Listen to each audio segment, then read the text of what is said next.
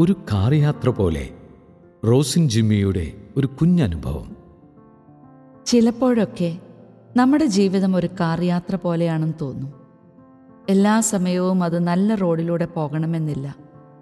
ഇടയ്ക്ക് ഓരോരോ കുഴിയിൽ ചെന്ന് വീണെന്നൊക്കെ ഇരിക്കും.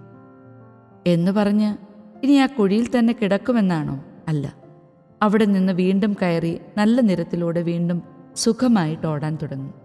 നമ്മുടെ ജീവിതമാകുന്ന യാത്രയിലും ഇടയ്ക്കിടയ്ക്ക് കുഴികളാകുന്ന ഓരോ പ്രശ്നങ്ങൾ വന്നുകൊണ്ടിരിക്കും. പക്ഷേ അത് തുടരുന്നില്ല. ഇനിയിപ്പോൾ കര കയറാൻ കുറച്ച് ബുദ്ധിമുട്ടാണെങ്കിൽ തന്നെ നമ്മെ കരകയറ്റാൻ കൂടെ ഒരാൾ ഉള്ള കാര്യം പലപ്പോഴും നമ്മൾ മറന്നു പോകുന്നു നമ്മുടെയൊക്കെ നസ്രായൻ. എങ്ങനെയെങ്കിലും കർത്താവ് നമ്മെ കരകയറ്റും പക്ഷേ ആ കുഴിയിൽ നിന്ന് കയറിക്കഴിഞ്ഞാൽ പിന്നീട് അതിനെക്കുറിച്ച് ഓർക്കാറുണ്ടോ? എങ്ങനെ കര കയറിയെന്ന് എന്ന് ചിന്തിക്കാറുണ്ടോ? അതിൽ നിന്ന് കയറാൻ സഹായിച്ച നമ്മുടെ കർത്താവിനെ കൂട്ടുപിടിച്ചാണോ? പിന്നെയും നല്ല വഴിയിലൂടെ യാത്ര തുടരുന്നത്. അതോ ഒരാവശ്യം വരുമ്പോൾ മാത്രമേ കർത്താവിനെ ഓർക്കാറുള്ളൂ? അല്പം ചിന്തിക്കാവുന്നൊരു വിഷയമാണിത്. ഞാൻ ഉൾപ്പെടെ ഒരുപക്ഷെ നമ്മളെല്ലാം ചില സമയത്ത് ഇങ്ങനെയായി പോകാറുണ്ട്. പക്ഷെ ഇന്നു മുതൽ ഒന്ന് മാറി ചിന്തിച്ചാലോ?